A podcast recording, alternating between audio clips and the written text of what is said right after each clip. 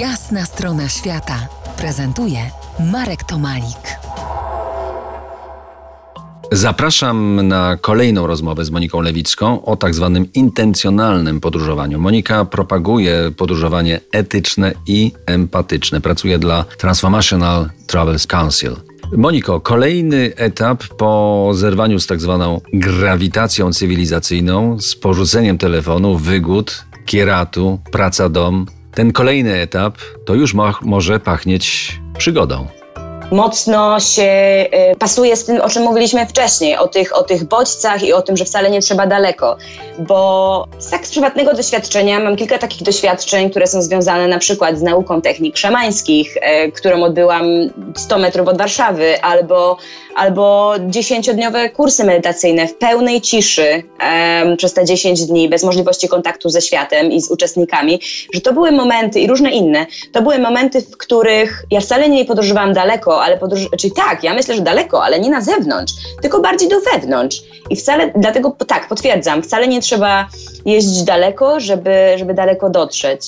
Tak, tak, tak, tak. Y, ale to, co możemy nazwać y, przygodą, co często nazywamy przygodą, może pójść dalej, właśnie w fazę tego, co teraz wyczuwam w Twoim głosie, fazę zachwytu nad światem, nawet się nim y, zakochania.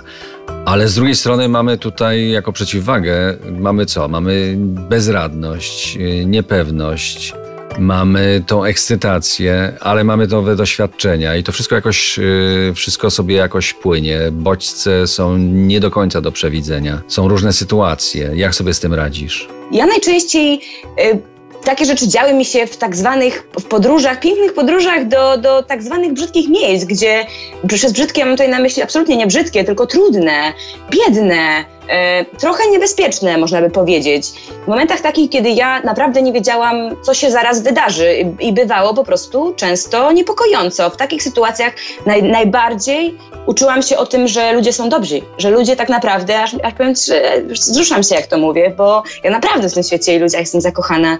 Jakby miałam różne sytuacje i gorsze, i lepsze, i trudniejsze i, i też stopowałam sama w różnych miejscach świata, takie jak Honduras, więc nie było łatwo zawsze jako kobieta ale to właśnie w takich miejscach jak jak Chiny, gdzie prowincja na Chinach, w Chinach, gdzie nie mieliśmy jadąc na rowerze gdzie spać i przygarnęła nas rodzina, którą jak zapytaliśmy o, o wodę, to, to dawała, dała, chciała nam dać od razu i jedzenie i, i wszystko, co miała i prysznic, mimo tego, że była niesamowicie biedna i zostaliśmy z nim, mimo tego, że nie potrafiliśmy ze sobą rozmawiać, to jakby to, to wytworzyliśmy coś więcej niż, niż zwykła rozmowa, to było jakby ponad słowami. Ja uważam, że gdyby ludzie podróżowali i często jakby oddawali się tej, tej to przekonywali się, też się wzruszę, przepraszam, jak ten świat jest piękny.